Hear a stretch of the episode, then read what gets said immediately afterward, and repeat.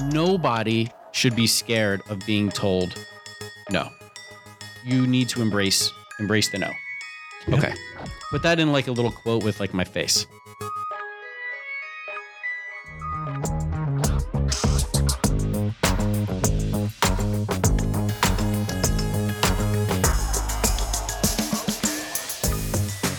Welcome back to Creative How, the podcast for curious creatives. I got a question for you, Jed. Have you ever played with Legos? I like millions and millions of maybe billions of other people have played with Lego, Sean, and it's an awesome experience. And somebody who agrees with that is Chad Collins of Open World Events. Chad uh, gives us some insights into how he created a whole business based on a passion that he had as a kid. So really, really cool stuff, and excited for you to hear this. The mindset on this guy, super inspiring. We hope you think so. Chad Collins. You know, Jed, one of the most creative things or brands in the world is Lego. If you haven't played with Legos, you haven't lived. That's my opinion.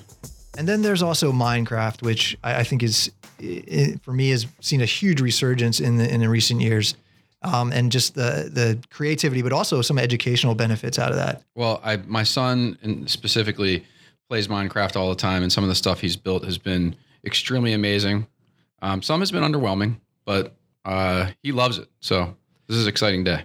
So, welcome to a guy who is channeling both of these massive energies from a brand standpoint uh, to create his own brand that is super impressive. Chad, welcome. What's up, gentlemen? Man, we, you know, I'm going to try not to play Homer too much on this. We've known each other for a long time and it's been fun to watch your progression. Your guys, I've always been, I've always looked up to. Uh, you've tried to get me in trouble um, many times in the past, but today it's great to see your success.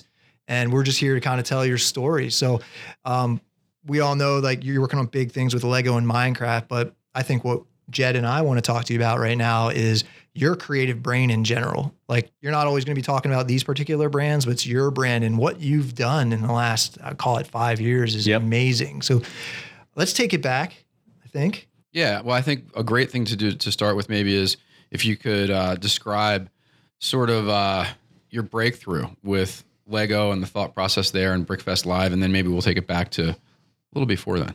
Sure. I mean, well, right now, uh, our production company is called Open World, where we do one thing and we do it great, which is we produce massive family events.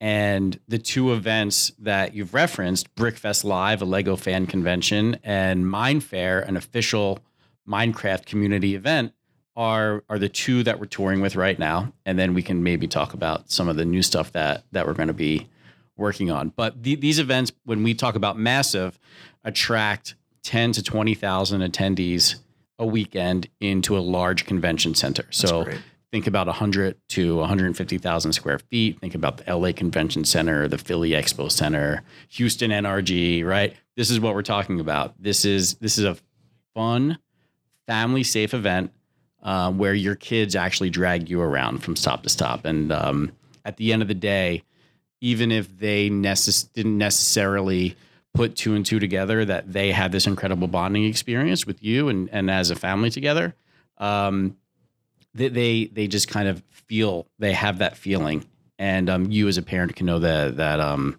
that your choice to bring them out to an event like this was was the right thing to do. And that's great. I mean, especially in this day and age of like connectivity being such a huge issue and then digital sort of, you know, the screen time and kids want to have their face in these screens and things like that. And you as a parent, it's like, when do I have time to connect with my kids? And it's, you've almost people kind of left probably an area that was probably big maybe a number of years ago these event type things he's like let's re- have this resurgence because now it's more than ever like i gotta find things with my kids to do on, on the weekend that's awesome Yeah, there's less outside play time because there's more in the house screen time.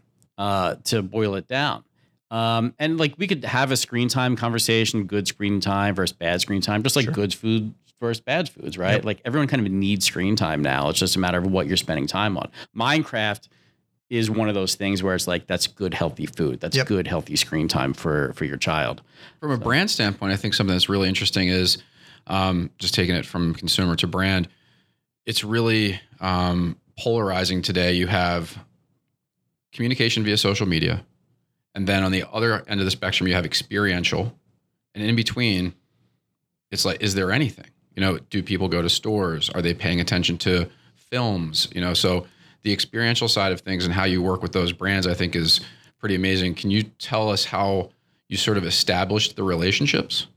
Sure. Uh, so with with Brickfest Live, um, the way we started that, um, my daughter and I had had a YouTube channel, and we can kind of go back and how that whole thing started. Yeah, go ahead. Let's do Um, it. You want to go? Sure. right- Why not? Why not? So, all right, great. So I so this is like Chad doing his day job, right? So I'm going like 90 minute commute to and from work every day. With or without hats.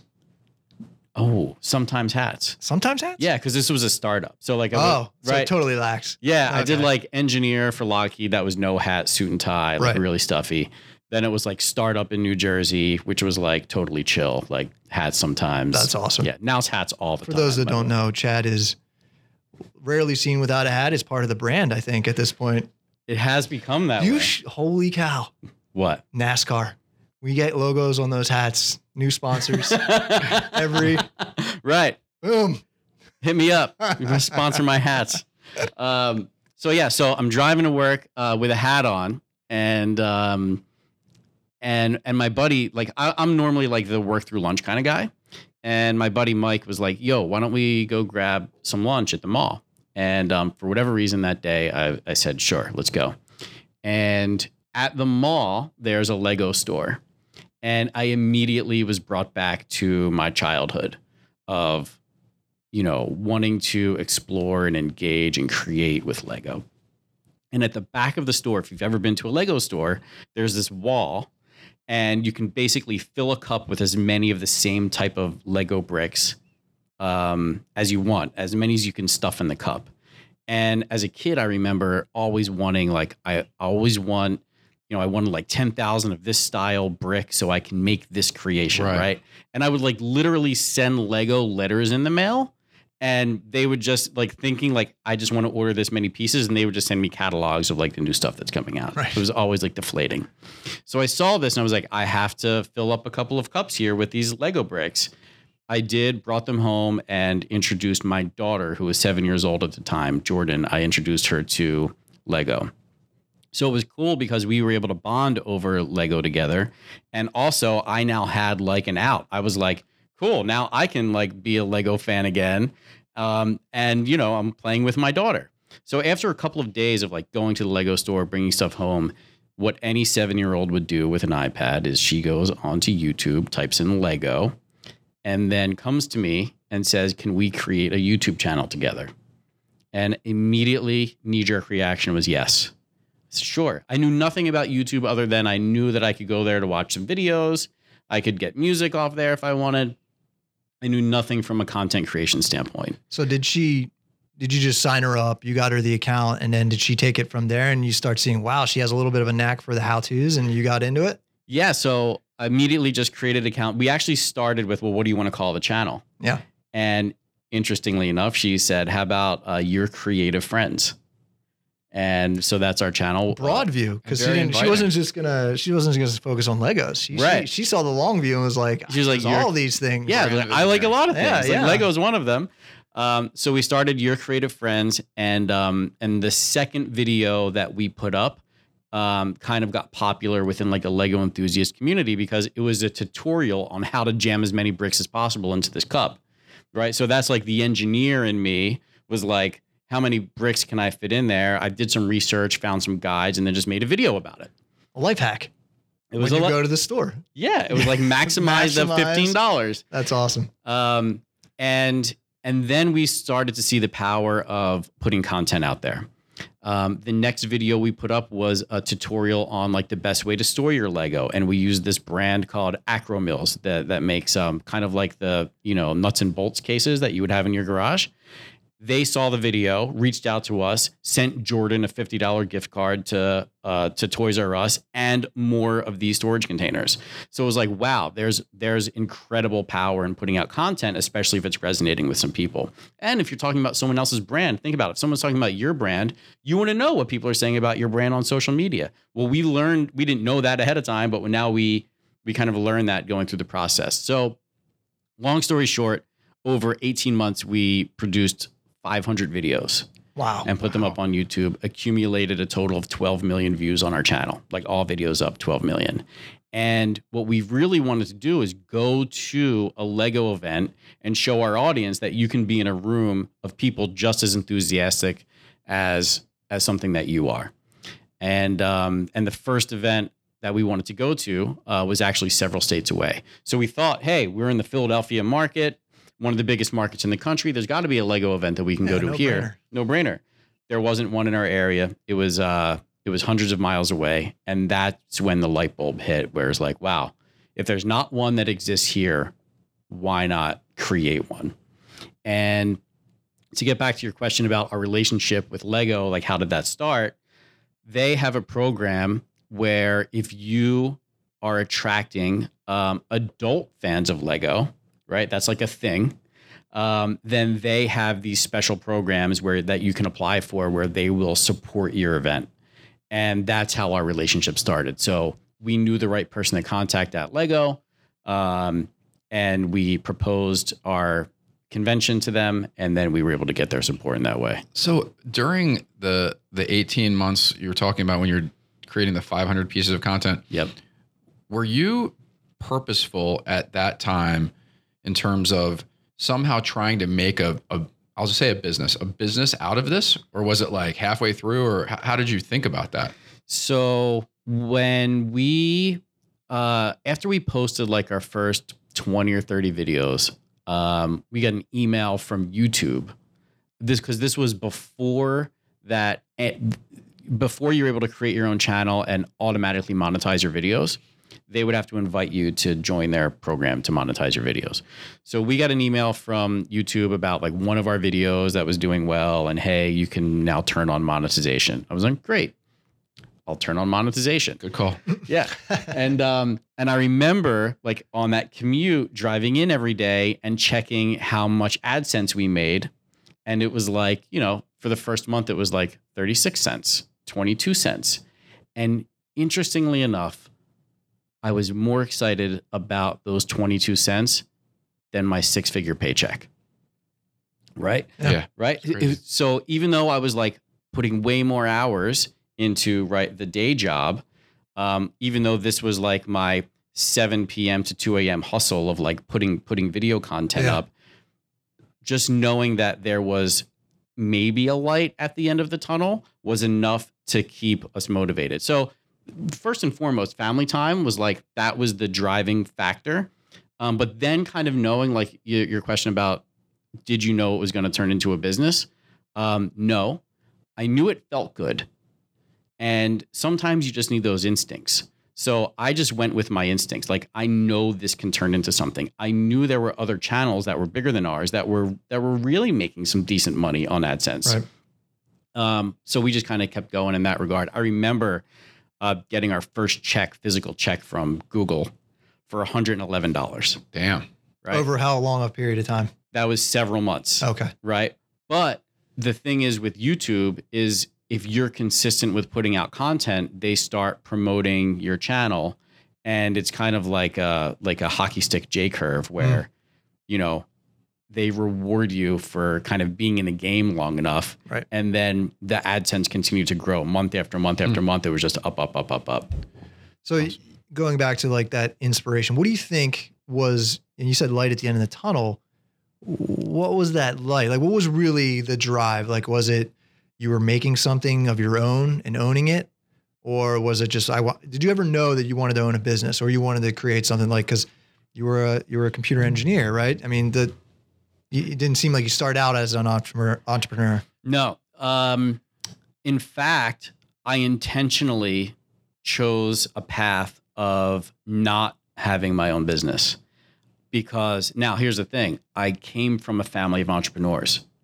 So my parents had jewelry businesses, food service businesses, um, antiques, right? Like they were in that space. I lived the highs and lows of entrepreneurship as a kid. So when things were great, awesome. I got like awesome gifts during holiday time. And when things weren't so great, that it was like not fun to be in the house. And I was looking for things to do where I didn't have to be at home as much. Um, So I kind of made an internal decision that when I have a family, I just want stability. Mhm. Um, but a frog must jump. And Nice. I've never heard that before. and Seriously. And um, you you have these instincts in you. Like I feel like I always operated when I was working for someone else as if it was my own, and making decisions on if it was mine, and giving that to my employer and being okay with it. Um, and you know, when the time was right, when it was, darn, if we can create our own event, what does this look like? Um, and then remember, like the intention was just to create this one event that would happen one time a year. The intention wasn't to create a nationwide touring event that would now now we have several events, right? Right. Twenty four full time Yeah, employees. Like yeah, yeah. like that was never like the the vision. But um, it takes someone with an entrepreneurial spirit to identify when something is popping and then push your chips in and, and kind of go for it. Yeah, and that's something we actually really, really wanted to touch on. Like when, when to know that you have a viable idea. Um, maybe you test, maybe you don't, and when do you think you've got enough inputs, um, just from analysis, that you go all in? Yeah. Um, so the turning point for us was when we put our tickets on sale for the event, when we made the announcement, when we went public, right? That we're going to have this one event in Philadelphia. Um, the response was overwhelming, and it's something that we didn't anticipate. So we'll just put it out there like that. We sold nearly 5,000 tickets the very first weekend. Okay. So think about that 5,000 tickets at roughly 20 bucks a pop is about $100,000 in revenue weekend one of going public and letting the world know that this event is coming. How are those tickets sold? We used um, we used our own site, so we used a service called Eventbrite, um, and we promoted on Groupon and what we call like our affiliates. So we had a lot of other people talking about this that we kind of had queued up, and then at one time everybody went live, Mm. and and like Facebook, I remember people that knew that we had a Lego channel on YouTube. I remember those people sharing with me the ad that we had running. Like, hey, did you guys know that there's a Lego event coming to the Philadelphia area? And it's like, well, yeah, we kind of eh, we kind of somewhat know about that. That's great. So that's like when when I really knew like wow, like if if people are sharing this like crazy, if it's really like scratching that itch, then maybe this is something we can scale. And so then we're like, okay, well, if this is going to work in the Philadelphia market, is this something that's also going to work in New Jersey?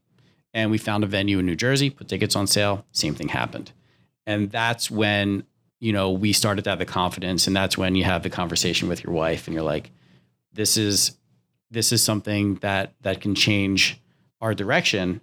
And her question was, you know, is our lifestyle going to change? And I said, I said it might. I'm like, but if if not now, when? You know, kind of a conversation.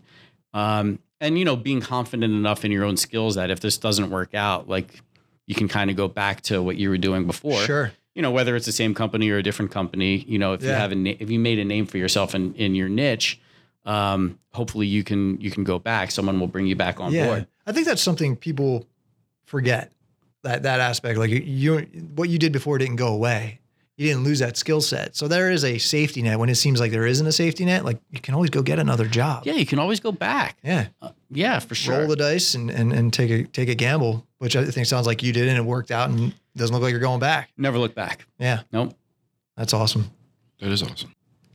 So, Chad, you talked about, you know, you went to that lunch at the mall and you went to the Lego store and you almost were transported back to your childhood and you brought that literally home to your daughter. And that made me think, you know, there are people in this world right now who are like, how can I get a job in something I really like? And some of those people might literally be playing Minecraft right now. So, how did, how did that happen for you?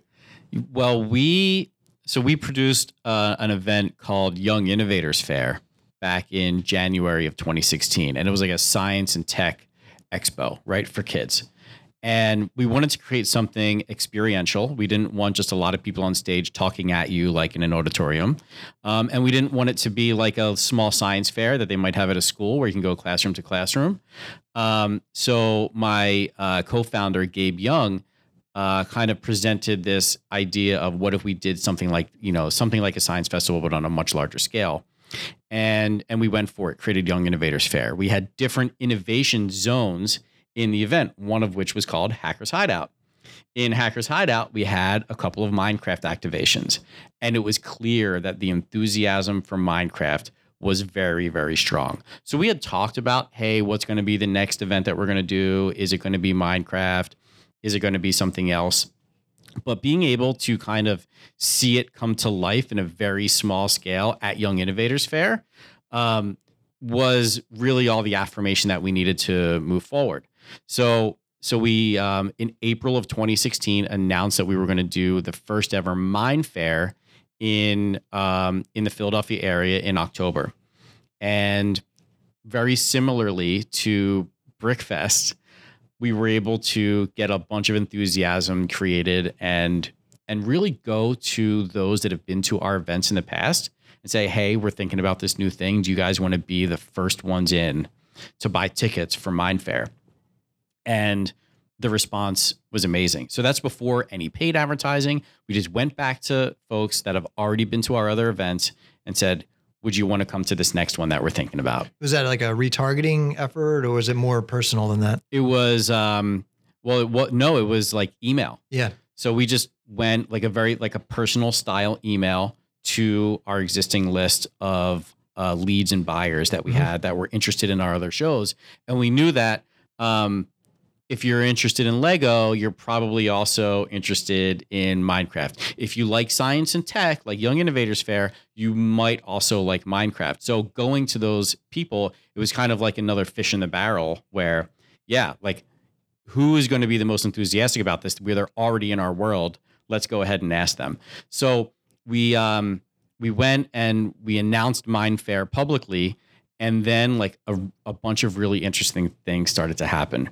Um, we knew that there were a couple of unofficial minecraft events that had tried to uh, be produced uh, and some of them turned out to be scams where they announced all these YouTubers that were going to be there. They announced all these partners that they had. They had a venue. They sold tickets, and then days or weeks before the event, they they went dark and canceled the event.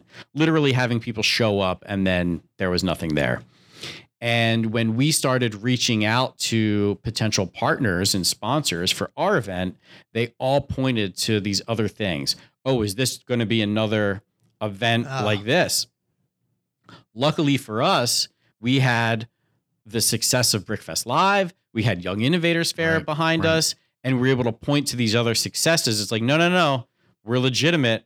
This event is going to happen, and we were able to slowly but surely bring bring some people on board.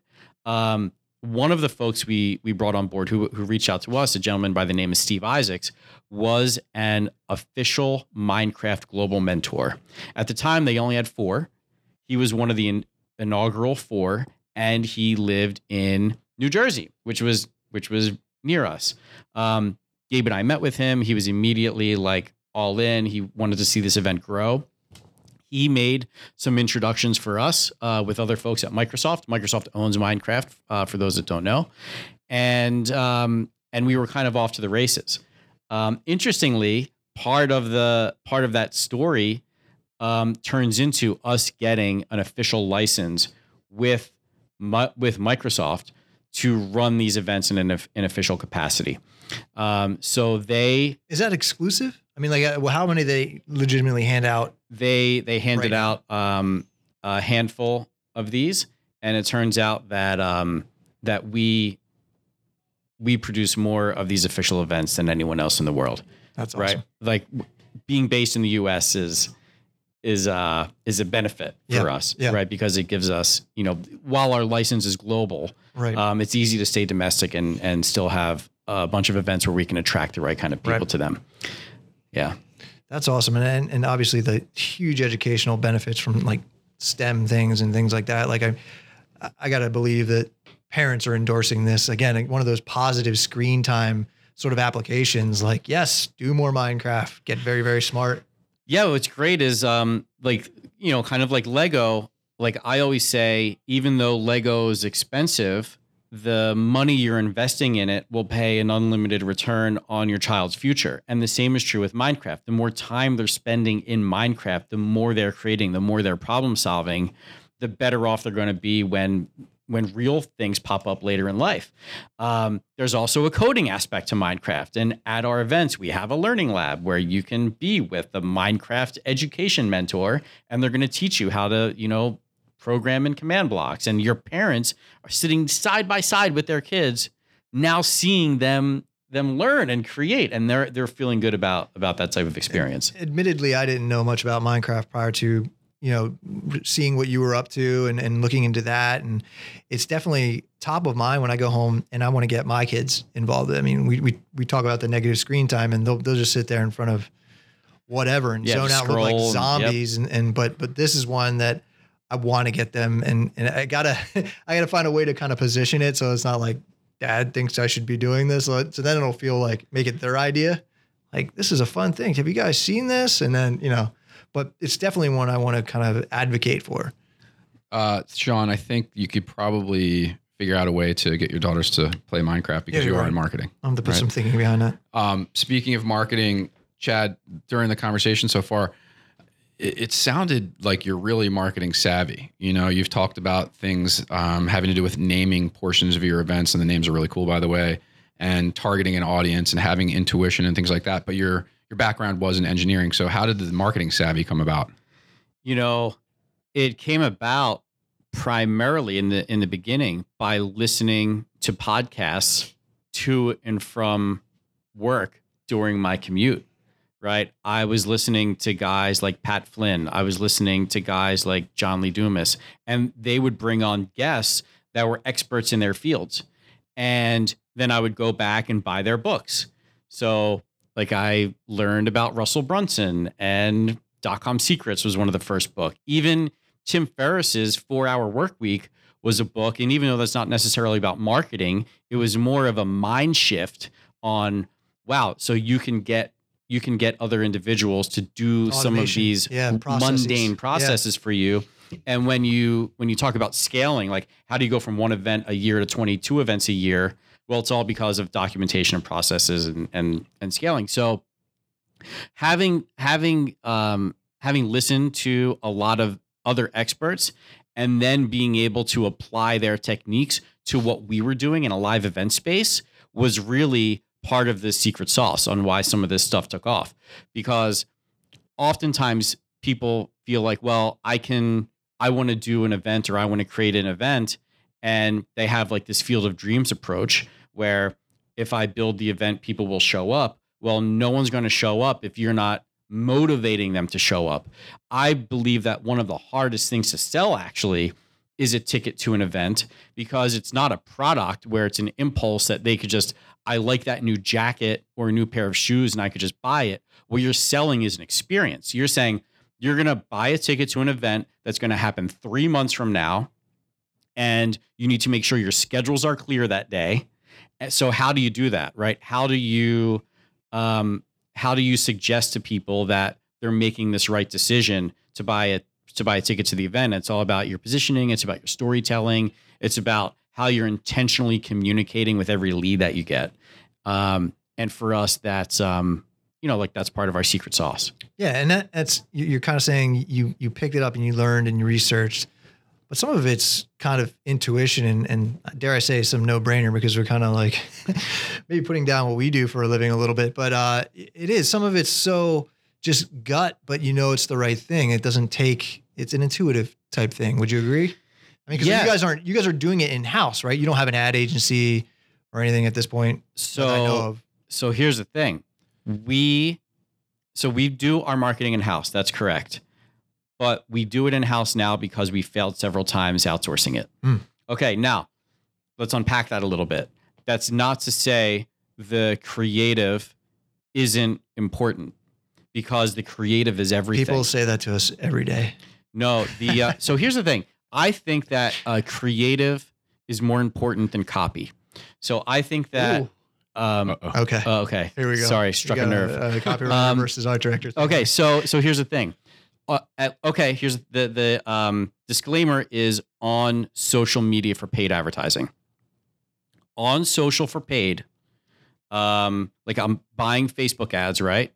The 12 to 90 second video that we create, that's a square, okay, tactical stuff, um, is more important than the words above that video Mhm. because the thing that stops the thumb Mhm. is Slow your scroll. is the is the creative in the video. Okay.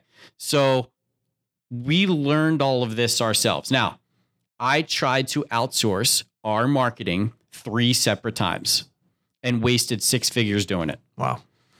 So the final time was like, you know what? We're just going to take the dollars that we handed over to these agencies that said they knew what they were doing, that said they were going to follow our playbook and hire internally and teach people what is working for us. So what works for us isn't necessarily what's going to work for any other business, but we're we have our own processes that we know that work and we know that if we could bring in creatives, if we could bring in copywriters, but we have a formula that we operate within and they know what their parameters are on how to operate within that that formula, then that sets us up for the best success possible.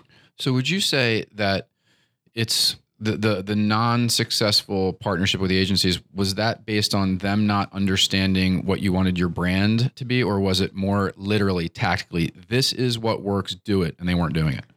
Yeah, it was that. So it was the latter, right? This is what works, do it. They weren't doing it, but I understand why. So I'm empathetic to that, right? If if someone wanted to hire you for your expertise, but they told you that I know you're an expert, but this is what's working for us right now. Please do more of this. You would think that, okay, I know that that's what's working for you, but I'm the expert, which is why you're hiring me. Right. So I'm going to put my Mhm. flavor on it Right. because I'm I can do better than what you're doing, Hmm. right? That's how every agency is going to operate. Mhm. Um, and that didn't work for us, right? So so we let them have a little bit of freedom, maybe sometimes too much freedom. Um, but by when you're doing an event, the thing is, with an event, there's a date certain, right? If you have a launch, you're launching a product, you can always kind of push that launch back if some things aren't aren't being met. Right. The event's happening, like that date's coming, Mhm. and there's a finite amount of time that you have to get it right. Right.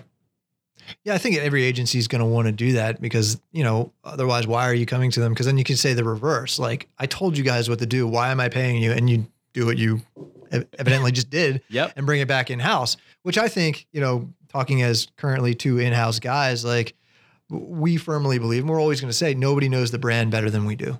Like, you, you will not have lived it for, you know, in, in Jed's case, 13 years, my case, eight years um, without picking it up a little bit and that Yeah. being speed to just kind of knowing what's works. And that goes back to that intuition thing. Nobody knows it better. no one knows it better and i think it becomes part of your organization's fabric like because we have 100% creative control we're able to now take our own employees with their own skills their own videography photography copywriting skills they can go to one of our events they know their own shot lists they're going to capture the footage Right. and then we're going to come back and Yeah. we're going to repurpose it now we have content for the next year Yeah. It's funny because I think that what we've um, wanted in the past, sometimes with partners we've worked with, is to help us build the momentum, help us just like keep going down a successful, powerful path and amplifying it instead of shifting.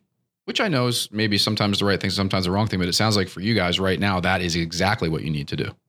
yeah just double down Right. on on what's working Yeah. Yeah. And then getting that content content bucket is is huge as you're currently in the midst of of really submitting yourself to and, and or dedicating yourself to that, you know, your your Instagram channel and, and your stories and things like that. It's like you guys are going to become those tactical experts and, and you're going to figure out and you're going to be probably writing that how to marketing for uh, event marketing at some point in time, I think. Yeah, I mean, look, it's fun. I mean, I think you could probably sense my passion for it. Sure. Like as we're talking, and and I think about that all the time. Like, could others benefit from what we've been able to create? But it's weird, right? Because now it's like that dichotomy, which is, well, now like, well, then we're the agency. We're exactly the thing that I didn't want. for- Maybe you are for, though. for Well, you're subject matter experts. We- Are yeah. you, are, were you hiring event subject matter agencies, we were n- or are they more broad market? So, oh, man, you you're really getting to the right points. It's it's interesting. Um, in in one instance, the answer is no. We hired just like a just a high powered marketing agency. They did like all fancy billboards and stuff like that, which was crazy because we paid them to do fancy billboards. And it was like you couldn't even read. It was like, you know, too fancy where you can't even read the words when you're driving down the street. Philly's got an issue with billboards. We were We were noticing on the way up. on the way up. That was, Dude, This is it's what ad this is what ad nerds talk about in the Yeah. car. Look at that headline. That's oh, crazy. we do billboard takedowns all the time. Oh, it's so much fun. Um, but anyway, so it was like it was like stuff like that, and then I was like, you know what? I'm just going to go create something that people can read. Sent it to the agency and said, push this out to Yep. all the billboards, and you know, Yep. you have like that that awkward conversation. So they were not an event specific company. Then we hired people that were specifically in our niche. That was an event marketing company um, that we had um, do some marketing for us, and you know, it was it was the same lackluster result, Mm. unfortunately. Yeah. Yeah. And it probably, eh, you know, I would think you just you're so passionate, and it's such the beginning of, of everything. It's so important, so much emphasis on it.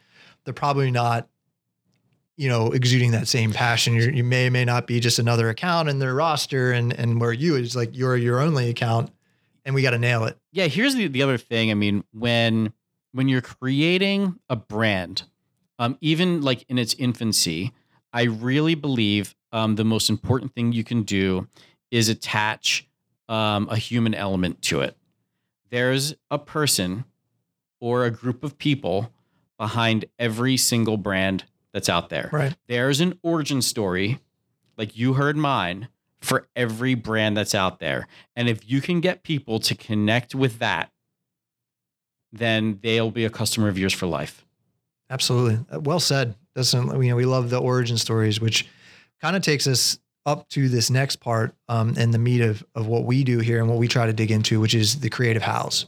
Yep. So, and not the creative house to do any specific event, more of a creative how about you as an entrepreneur, um, speaking to an audience, or, or, or even Jed and I, we're, we're we're kind of entrepreneurs right now in the podcast field. Um, what are some best practices? Maybe the three or four things that if a person turns off this podcast tonight or this morning, whatever whatever um, point in time they're listening to this, they know the first two or three thing or three or four things um, that they're going to do, and that can be go follow this person on Instagram, go buy all Pat Flynn's books. Shout out Pat Flynn.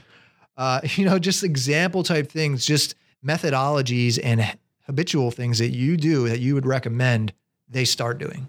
the the first place to start is to have a very clear vision of what you want the outcome to look like however far in advance that is what do i want this thing to look like in 6 months from now what do i want this thing to look like 12 months from now. What we did is we said what do we want the first event to look like? Right? At, like how many people do we want there? What uh, activations do we want at the event?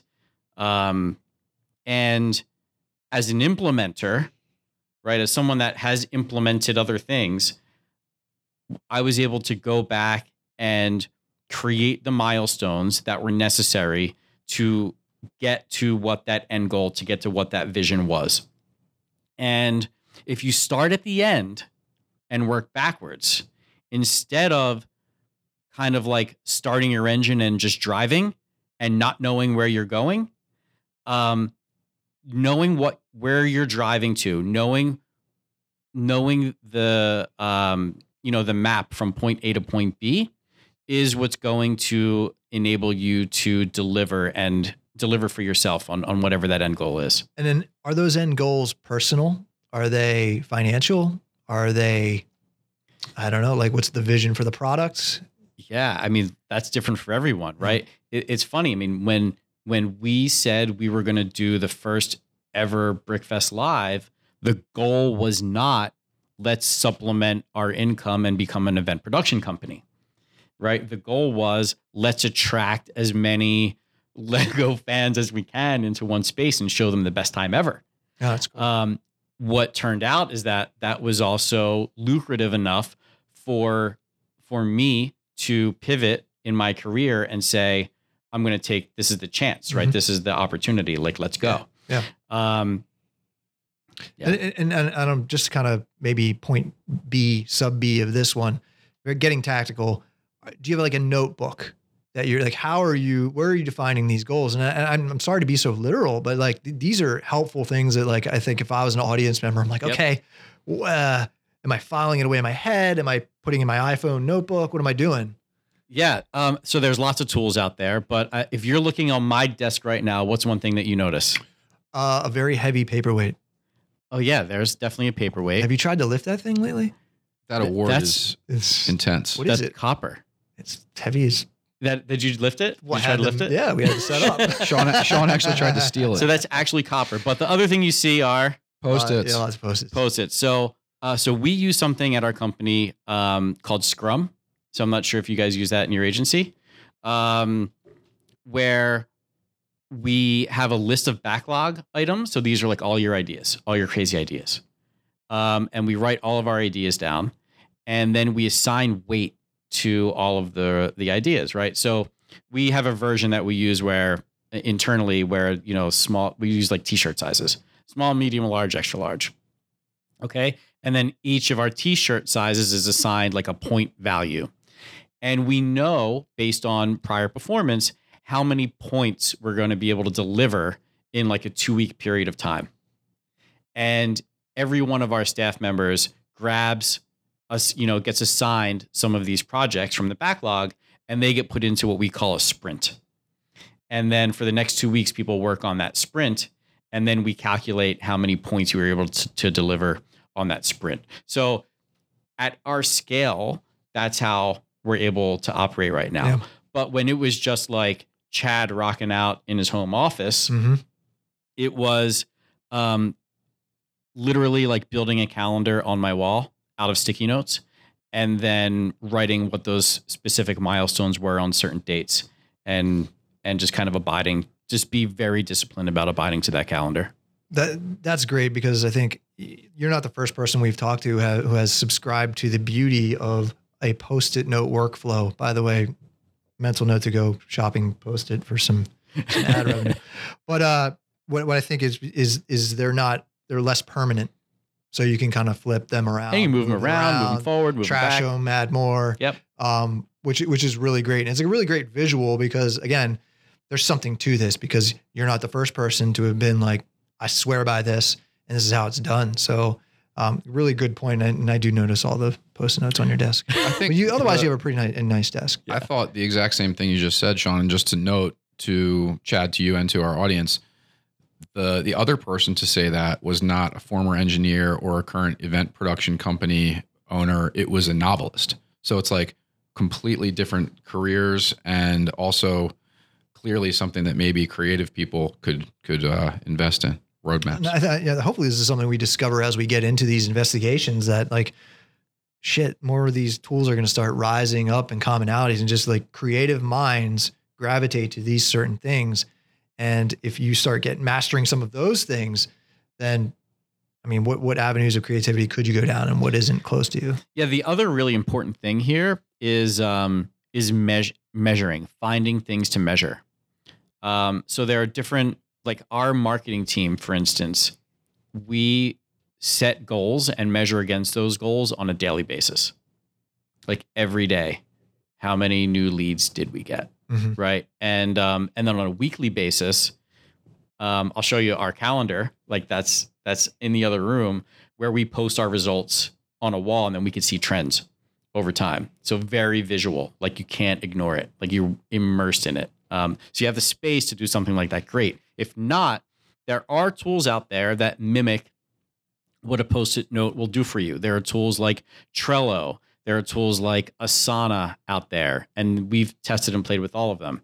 Um, we communicate over Slack like all day long. The whole company is on Slack, and um, and a new tool that we just came up with, or that that we just um, started piloting, is called Process Street, um, which is really great, especially um, when you start to scale, because you should always be documenting the things you do. Because if you don't, as an entrepreneur, if you're not documenting the things you do, it means you're always going to be mm. stuck doing them. And your job as an entrepreneur is to work yourself out of a job. Right? Yeah, You need to find someone else that is going to be able to do the thing that you're doing right now, even if you think it's your superpower, even if you think you're the only one on the planet that can do it. You need to document exactly how it's done so you can hand it off to someone else so you can think about Big picture. strategizing, big picture. Yep. What are the next three, five, seven, ten years look What does? Pat say? Be your own CEO or uh, yeah, Yeah, is- his is he a- strategy. is that- yeah, so you need to be your own CEO, and then and do those processes and build yeah. You know, it's funny. I asked Pat, I said, um, you know, we were talking about like how like how big our um like our staff is. And I said, um, he I said, How many people do you have on your staff? And I forget, he's like, Oh, like six or seven people. I said full time. And he said on time, which I thought was really telling. So Yeah. so for a business like ours, we need a full-time staff. But for other businesses out there, when we talk about things like Tim's four-hour work week, well, that's just finding people that can deliver a certain set of um, jobs for you in the time frame that you need. And it's like Pat like subscribes to that, where you know here's here's the thing that I need done, whether it's like batching uploads to iTunes or what have you, or coming up with new images that are going social. I just need these 10 things delivered on time. And now I don't have to carry a full time employee. All right. So that's a really good first initial process once you've established the vision and the milestone. So then taking it back to solo Chad rocking it out in his home office, what's the next thing you do? Well, for us, it was, you know, making sure that we were established and recognizable on uh, as many different like blogs in our space that there were. So there were like two or three big bloggers that like blogged about Lego stuff, um, and uh, and other YouTubers, and we like proactively reached out to let them know that this event was coming, and you know, I actually like um, wrote articles to be posted on their sites. So like was just proactively generating content in written form that that they could use. And did you legitimately have the the events space booked? Event space is booked at this Okay, point. so that wasn't you weren't like just ch- testing the viability of the idea or interest. You were you were all in. You're like we're we're having something here, whether it's you yeah, know- at, at this point, like like it was happening. Yeah. which which was actually easier because it wasn't like, hey, this might happen. It was like it was like this is happening. Um, made a bunch of friends, stayed in touch with all of them throughout the entire process, invited them to the event, gave them, you know, their their own platforms at the show. Um, and and that was really fun. I think that helped like all that credibility, whatever space that you're in, to make friends with others that are in your space instead of seeing everyone else as a competitor, if you would, is definitely the right approach. And I could say that now, um, but the truth is, I had those feelings that there were other events that were out there that were competitors. Mhm. And I know that they looked at us when we announced our show as a competing show. And there were some tough days where, you know, folks aren't necessarily being as friendly um, as you'd like them to be because because they think that you're trying to like eat up some market share, even though you're just trying to execute um, execute on what your dream and, and what your vision is. So you really can't let that let that kind of a thing stop you. You know. Yeah. I mean, so that that is really helpful. I guess like the solopreneur, just the authentication and, and just knowing your brand. And you guys had that head start because you you kind of backed into it with the channel, which Yep. is really awesome. Um, so that's that's two. Is there anything really tactical again that that you could kind of tell someone home again that home office like again, they've just woken up and said, "I'm going to be an entrepreneur." Is there a mindset like is it is like psyching yourself up? Do you do you know headspace? um, I you know, it's it's a This slippery is a slope. mind game, man. This It- is this is this is a courageous thing that you do. It's um it's a slippery slope for sure. Yeah. Because I don't think it's cut out for everyone. And sometimes you're like it depends on what your vision is, right? Is your vision to create a seven, eight, nine figure business with your idea? Or is your vision to supplement your, you know, forty to eighty thousand dollar income? So how does Right. someone maybe back just unpack that a little bit? How do you first figure out you're cut out for it?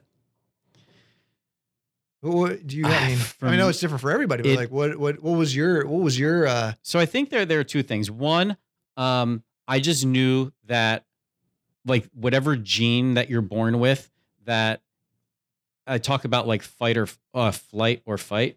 Yeah, I talk about flight or fight It's sometimes. fight or fight. Yeah, fight or flight, Fight or flight or fight.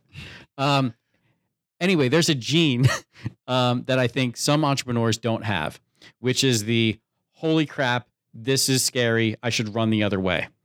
And if you're the type of person that looks at it and you're like, that's scary for most people, but I don't care.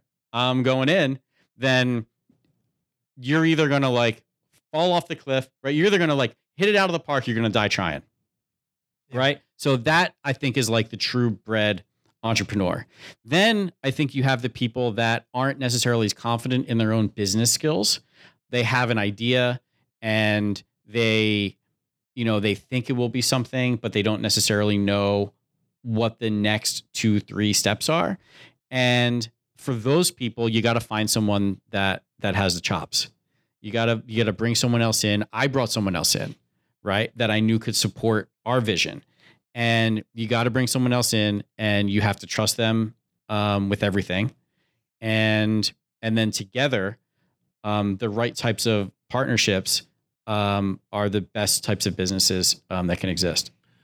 There's something really interesting that I just want to add because I feel like well, I'm I'm not necessarily an entrepreneur, but what I'm observing with you is a willingness to do a lot of different things and a lot of different steps. And I'm not just saying work ethic. The the point you just described before about you said um, you have to get established in blogs in this in a space and get to know the YouTubers. That's one thing. You have to actually make friends with people instead of seeing them as competitors. That's another thing. Then you even said you generated written content for those blogs and YouTubers who, in theory, are bloggers and YouTubers who make content, but you did it for them because you knew that that would take one step away from what they actually had to do to help your business. Yeah, and you're adding, um, you're you're giving them something new and fresh that their audience can can now read or or view that they didn't have before.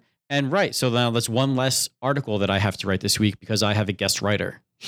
Um, more often than not, I mean, if you've got the chops, like if you're comfortable with writing, then they're gonna love that. Like, like why wouldn't any notable site want more writers to be participating, right? Yep. So it's a common thing.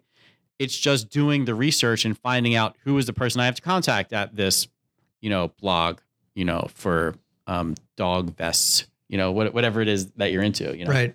And you just touched on it. Um, what would you say the time dedicated at the outset to research is? Um, that's a big deal. A time like as a percentage. Um, I don't. It varies. So in the beginning, you're doing a lot of research. Yeah. In the beginning, like kind of like that's all you're doing. You're going heavy into the weeds. Who are the other players in your space? Getting to know their brands, researching how they market. We talk a little, little bit about marketing. Um, what is their messaging all about? Um, and then like you want to become a student of the product or the service. What was the origin of the product? Like for me, it was like, what is the origin of Lego conventions? Right. And and really get smart about all of it. And even if it doesn't necessarily lead to anything right away, when you're talking with someone else in the space and they ask you about a person, well, all of that studying up that you did, you're able to recall that and have an intelligent conversation. And immediately it makes you, um, you know, it kind of elevates your status in that community. And really, that's all you're trying to do. Whatever the niche that you're in, you're trying to establish yourself as a leader in that niche. And the only way you can become a leader in that niche is by knowing all of the people and, in my opinion, learning the history. I mean, I think that's so important. I mean, especially in this day and age, and you're banking it for future use. Yeah, You know, like right. you said, like you know those conversations. You never know when you're gonna, you know, drop a comment or something, but, but that it's gonna put that person at ease and know like, okay, Oh, he this- knows. this, person's yeah, they they know. yeah. Right. They And they so know the that, story. It's that unspoken handshake of all right, it's on kind of right. You're in the club. Yeah. Yeah. Oh yeah. I guess he's in the club. He's in the club. Right. Yep. Well, that's great. And then, you know, uh, as we skip through, you know, to these creative hows are going to be super helpful for entrepreneurs setting out. Um, is there any just like rules of thumb that like you said you have, you know, you've lived by several mantras or whatever. Is there, is there a Chad Collins mantra that's, that's on the kitchen wall or So I there are a couple of weird rules of thumb that I have. Um, so this and this is a copywriting thing. So Jed, maybe you'll be you'll be into this. So I, when writing, if it's an email or copy, I try to stay away from negative words. So so even in an email to you, right, Sean, like like I would say like in a conversation, I can't wait to see you, right? But in an email, I would write, I'm looking forward to seeing you because I don't like the word can't. Hmm. I don't like to write the word can't. I don't like negative words like in writing. wow. So like that's just like a weird Chad rule of thumb thing. Um, but like the word no, the you know, don't, like I always change it and find the positive, the strong positive word that that can still have the same meaning as the strong negative word. That's a that's a I am really into that. yeah, Anybody that- who's into the written word to that detail is like, you're a real Renaissance man, Chad. You really are. It's crazy. totally nerding out over It's words. great. I like I like words. I always say that everything is writing because the idea in your head is coming to you in some kind of stream of consciousness. Um, although I guess it can be pictures too, but you know, Yeah, no, right. I mean, I, I I think that's a really good rule of thumb and one that, hell, I I know I'm taking out of here and adopting as we start to communicate to larger audiences and try to, you know, contact new guests and, and as we up the ante on, on the tier of guests. yeah. I think I think that's definitely a takeaway That's for, really for. Creative Hal here. And I think it and I think it works actually. Yeah. Like I, I just oh, it's don't gotta. I, I don't think like that it um like it, it has it, it it's not bad, right? It's not gonna set you back. Right. It can only like keep you even or do better. Right. Right. That in my opinion. Well, I think it helps communicate energy level and enthusiasm. Yeah. I mean, I don't think people pick on like that guy literally didn't use an apostrophe or a contraction in any of his. Oh, grammar doesn't even mean anything anymore. That was, you know, that was actually another. This is this is we're getting really into the weeds, but this is cool. Um, if you can start communicating with someone over text, you immediately have a personal relationship. Yeah. Right? Think about that. If you can, if you get an intro with someone and it's over email, and you can get them to either Facebook Messenger or Insta Messenger or text, then your relationship is now more than just professional, just by the nature of how you're communicating. And even like before this entrepreneurial thing, when I was communicating with like city attorneys and then we were negotiating over text, I was like, we're we're negotiating as friends. We're both on the same Hmm. side. I think You that's saying? true because like I think it takes if I, if I'm texting someone for the first time, I, there's a little like trepidation, and you're like, "All right, here goes." Yeah. It, I, and I've just recently, you know, when we're reaching out to some people, and then you know some of our guests, you know, upcoming, you know, you are. But then when it's done, and you get that little like three blinking dot, Yeah. You're like, oh, they're responding, right. You send them an emoji and, then, you're, good. and then you feel good. And Yeah, then, all right, it's, on. like chosen one to one communication Yeah. as opposed to Right. they could ignore you on social. I mean, you can you can communicate one to one, but they don't have to respond. But when you get their number, that's it's a cool point. Yeah. Um, yeah, uh, that's good. Like reaching out, like reaching out to people on um on Twitter and on Instagram, like to to get someone to like get that interview or to get that influencer in your niche, like that stuff works. It just works. I can't tell you how many meetings that we've been able to get just by a DM, you know, and and you know it's like a it's a cold DM, but someone will respond and and it's going to set you up for success. Yeah, it's an interesting thing. I might have been drinking a little scotch on Saturday night, and I DM'd a Hollywood director to see if he wanted to be on Creative House. We'll see how that We'll goes. see. Uh, We'll I was see. channeling Tim Ferriss. She says I should just go for it. Go for it. and drinking's man. okay. here's Yeah, the thing. The here's the other mantras, right? So so I'll give you Well, like that's the next segment. So like, like it's a good segue. okay We need two to three rapid fire advice things. sli- things. Um, Go. go. Oh crap. Okay. wait. Wait, now I forgot. A frog must jump. I already got that one. That Yeah, we ama- can that's repurpose. amazing. It's okay to pull from Uh, Frog Must Jump. Be a creative. All right. So so here's two here's two good ones I think. Um so the first is like let's get back to no.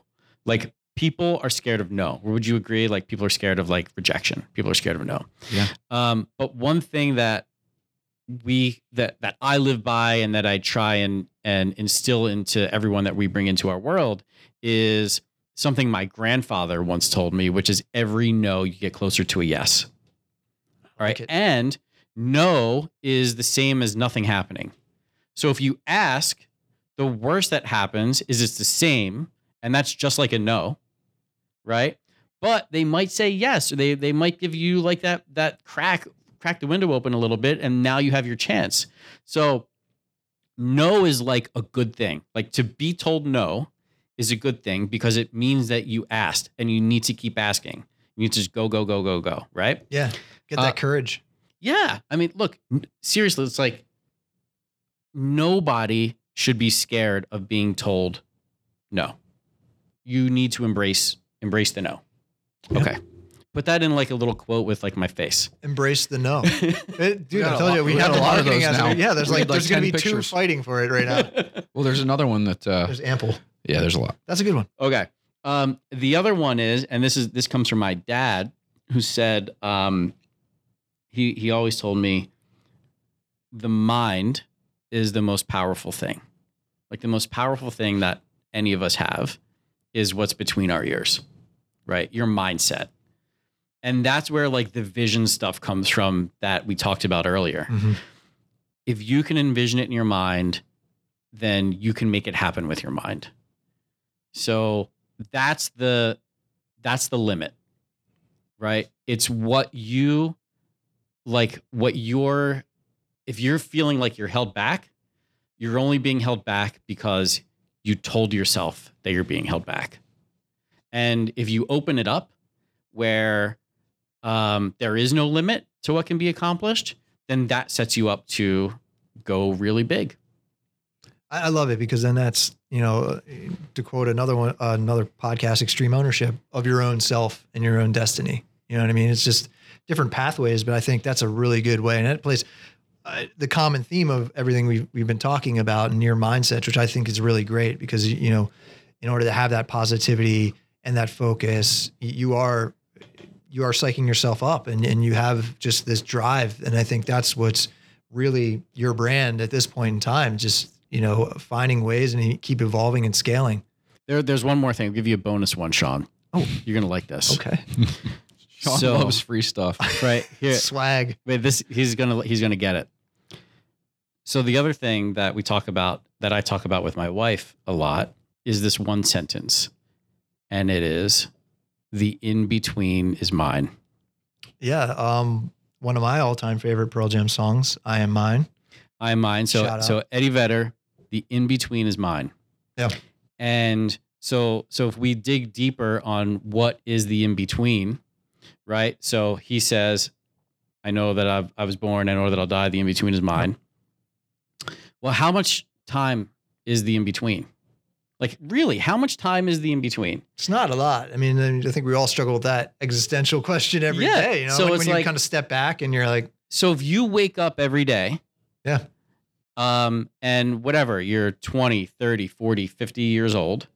Well, when is the end? Like no one knows when the end is. Uh, Now we're getting morbid. It's crazy.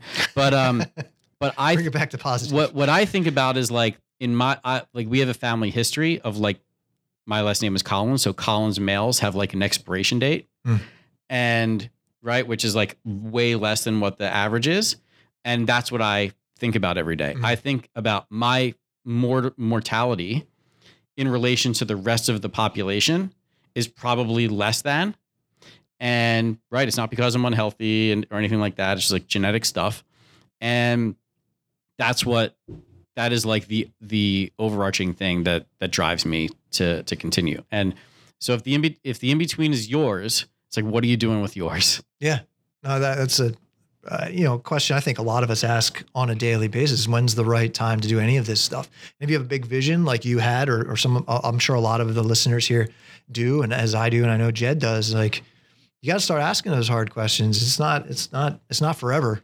That's for sure. There's an interesting thing that I read once. It's the code of the samurai, and the samurai lived life like they knew they could die tomorrow. And that's how they communicated with people. They didn't hold back things. They didn't sort of like um, hold in things that they thought were important to say or do. They knew they could die tomorrow, which was because they fought all the time. But also for us, you know, we know Yeah, that could happen stuff. to anybody. So Yep. There's a lot of fun advice. things to do in this world. You know, and that's part of what this podcast is about, about, and, you know, exploring and talking to people like yourself, because it's just so many things you can do. And if you're kind of into that nine to five grind and you're doing that commute and you're listening to this and you're like, the next half hour you're going to be in your cubicle and dreading that, well, then maybe listen to more of these, number one. Uh, but listen to stories like yourself and research Chad and, and get more of the origin story that maybe we didn't touch on because that stuff's damn inspiring. I also think it's one cool thing is that it doesn't. You didn't start talking to us by complaining about your your job that you had. It seems like you actually might have liked that, but then you found this other thing that was even better. That is right on the money. Um, yeah, we I talked about like being intentional about working for others. Um, I loved my job. I loved my job at Lockheed. I loved when I went to a company called Paylock out of New Jersey. I loved going in every day, um, and and helping them with their vision, which I internalized then as my vision. Like, you know, when you go to work for a startup, a lot of people listening that work for small companies, you're supporting the vision of the founder. Like that's what you're doing. And if you're not bought in 100% to what their vision is, then there's going to be, you know, there's going to be friction.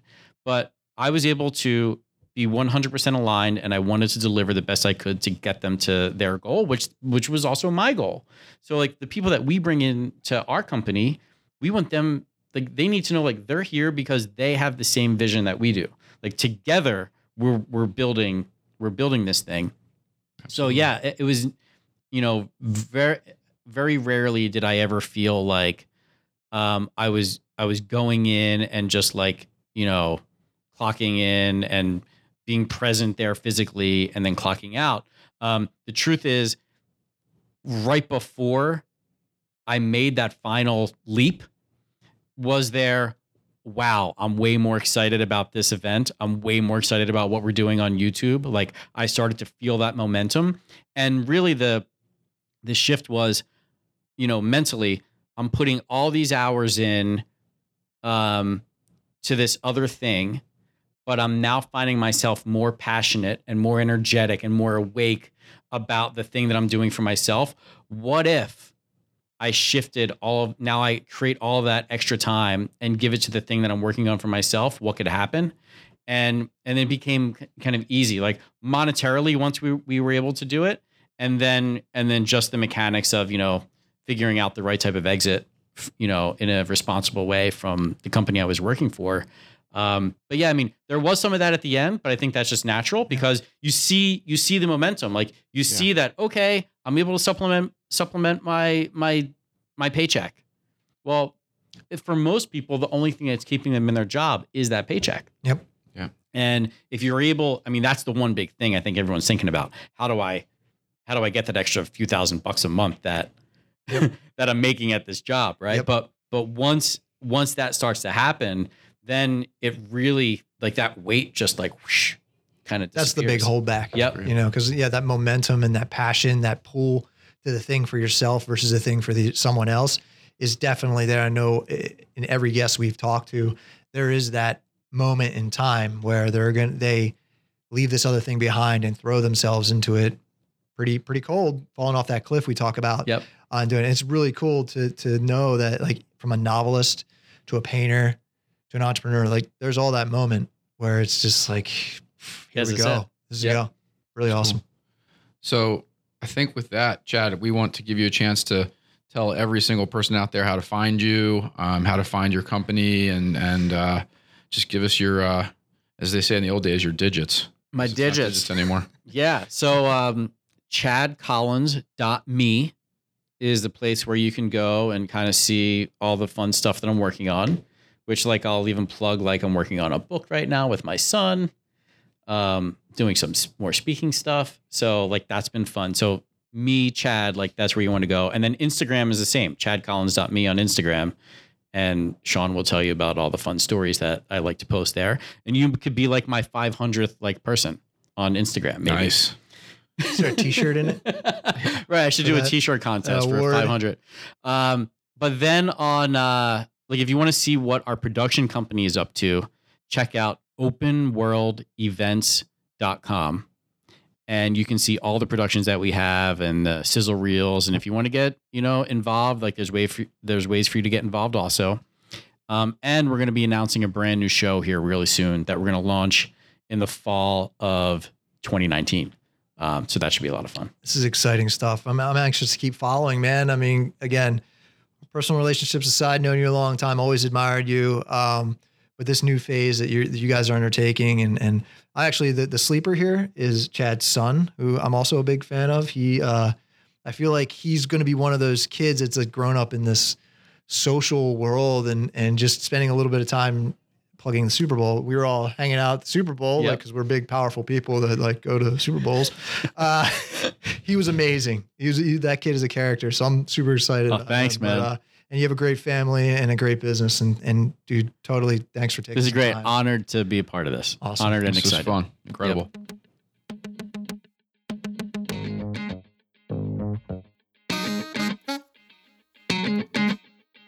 So figuring out how to make a living and actually create a brand based on something that you had a passion for as a kid, I think is something we can all be inspired by and aspire to. And I also think that Chad's innate understanding of the importance of a brand was really, really cool. So learned a lot from him and uh, had a lot of fun talking to him. the energy level is just it's something you take away and, and it's easy to get caught up when you're talking to them things like just approaching how you write an email was really great and how not to use a negative word. Um, those things make a difference and that's how he's built his brand. So we hope you think so. We hope you uh, feel inspired after this episode. As always check out the show notes creativehowpodcast.com and on social creative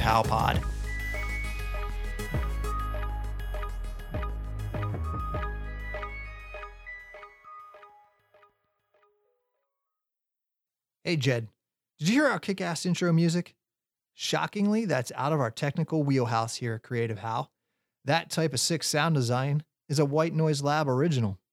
White Noise Lab is a music composition and sound design studio that works with agencies, production companies, and brands on projects for film, broadcast, interactive websites, corporate videos, video games, and experimental projects. The chances that that movie trailer you just saw on you know YouTube that's probably a White Noise Lab original more often than not. So, whether you're looking to fulfill your sound design needs or simply need someone to collaborate with on an experimental project or maybe an experimental podcast, check out whitenoiselab.com. That's whitenoiselab.com.